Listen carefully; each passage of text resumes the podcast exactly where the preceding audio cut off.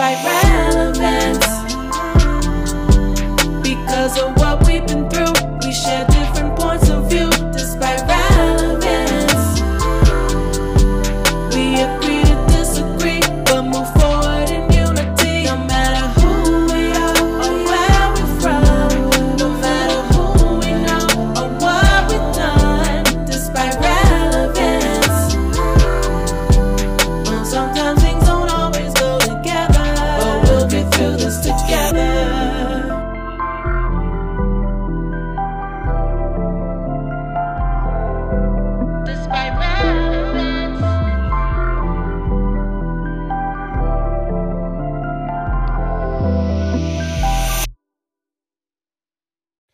Ladies and gentlemen, boys and girls, welcome back to another episode of Despite Relevance. Hey, I am your host. My name is MCK, and I am the host and the founder of the Despite Relevance podcast.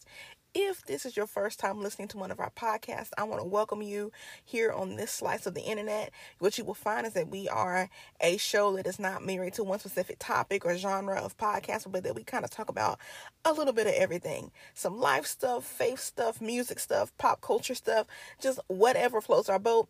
Guess what? We're going to talk about it. So today, we are still in season three, so we're I'm just can't believe that we're already on season three.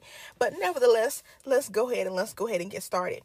We are back at the top of your butt, and um, we're gonna go ahead and keep it rolling for today. So today's topic is called good frustration. Good frustration, and usually the the word good and the word frustration are are really never found in the same sentence, or at least not one after the other. You might find that somebody is frustrated about something and then they might come back later and say, well, the good part is that so and so and so and so. But usually you don't find that the words good and the word good and the word good and the word frustration linked together like we're doing it today. But guess what? We're going to do it anyway. And so what I want to get at with this um, is that sometimes we have to be, we have to come to a realization that things change when we get tired enough of doing the same thing. Sometimes, sometimes it takes us wanting to getting, getting, getting uh, fed up enough with our current circumstance. Sometimes it takes us getting uh, tired enough dealing with the same things we've been dealing with. And so sometimes the frustration that we might feel or we might be going through is good because it will produce another fight in us. It will produce another response in us. And it will produce a mindset in us that will be geared and shifted toward doing something different to try to invite another uh, another outcome in our life. So I'm not telling you to manifest anything. I'm not telling you to go out here and, and change your life overnight. I'm just gonna ask you. So we're we are we are already in we're looking tomorrow starts the month of July, which is crazy. So half the year is pretty much already gone now. And I'm not telling you to rush anything. I'm just gonna ask you, are you frustrated? Are you frustrated with something, with an with an idea, with your purpose at the moment, or with the way your life is set up at the moment? Are you frustrated? And if you are, I want you to begin to think about what's the good in that frustration. Is it motivating you to change something in your life?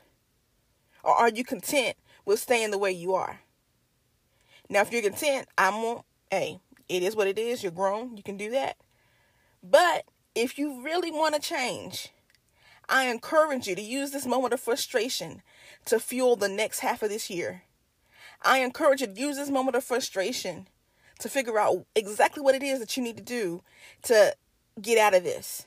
If you need to pray about it, if you need to go and get some confidence in the word, if you need to talk to somebody else who's already been down this way before, whatever you need to do.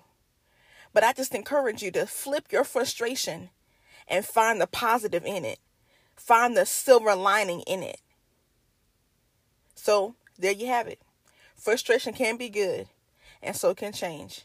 Hey, stay in peace and not pieces. I'll holler at y'all next time. Have a good one.